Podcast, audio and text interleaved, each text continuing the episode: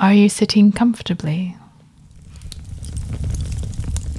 This is a tale that's always had a special place in my heart. My mom read it aloud to me every Christmas Eve throughout my childhood. It perfectly captures the anticipation, the sparkle and delight of Christmas.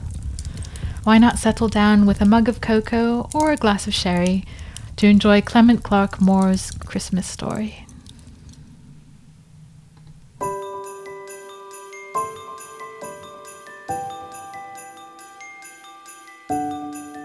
Was the night before Christmas, when all through the house not a creature was stirring, not even a mouse.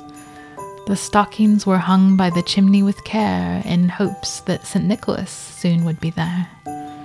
The children were nestled all snug in their beds, while visions of sugar plums danced in their heads.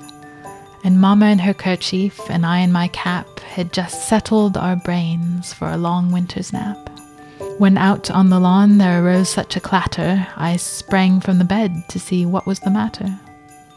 Away to the window I flew like a flash, tore open the shutters and threw up the sash. The moon on the breast of the new-fallen snow gave the luster of midday to objects below, when what to my wondering eyes should appear but a miniature sleigh and 8 tiny reindeer. With a little old driver so lively and quick, I knew in a moment it must be St. Nick. More rapid than eagles his coursers they came, and he whistled and shouted and called them by name. Now Dasher, now Dancer, now Prancer and Vixen, on Comet, on Cupid, on Donner and Blitzen, to the top of the porch, to the top of the wall, now dash away, dash away, dash away all. As dry leaves before the wild hurricane fly, when they meet with an obstacle, mount to the sky. So up to the housetop the coursers they flew, with the sleigh full of toys, and St. Nicholas too. And then in a twinkling I heard on the roof the prancing and pawing of each little hoof. As I drew in my head and was turning around, down the chimney St. Nicholas came with a bound.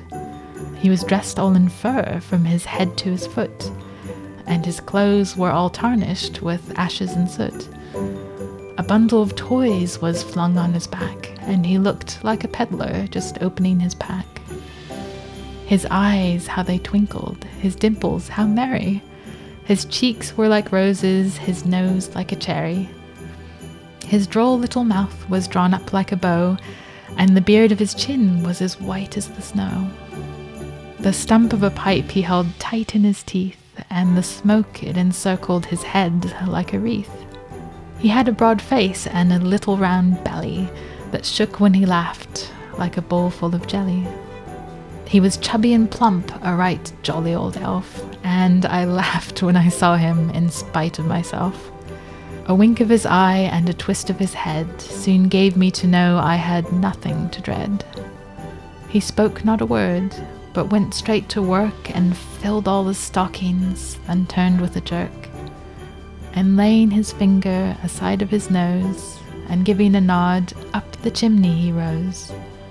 He sprung to his sleigh, to his team gave a whistle, and away they all flew like the down of a thistle.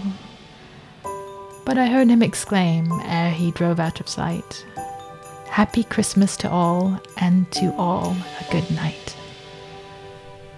Wishing you a very happy Christmas. With love from London.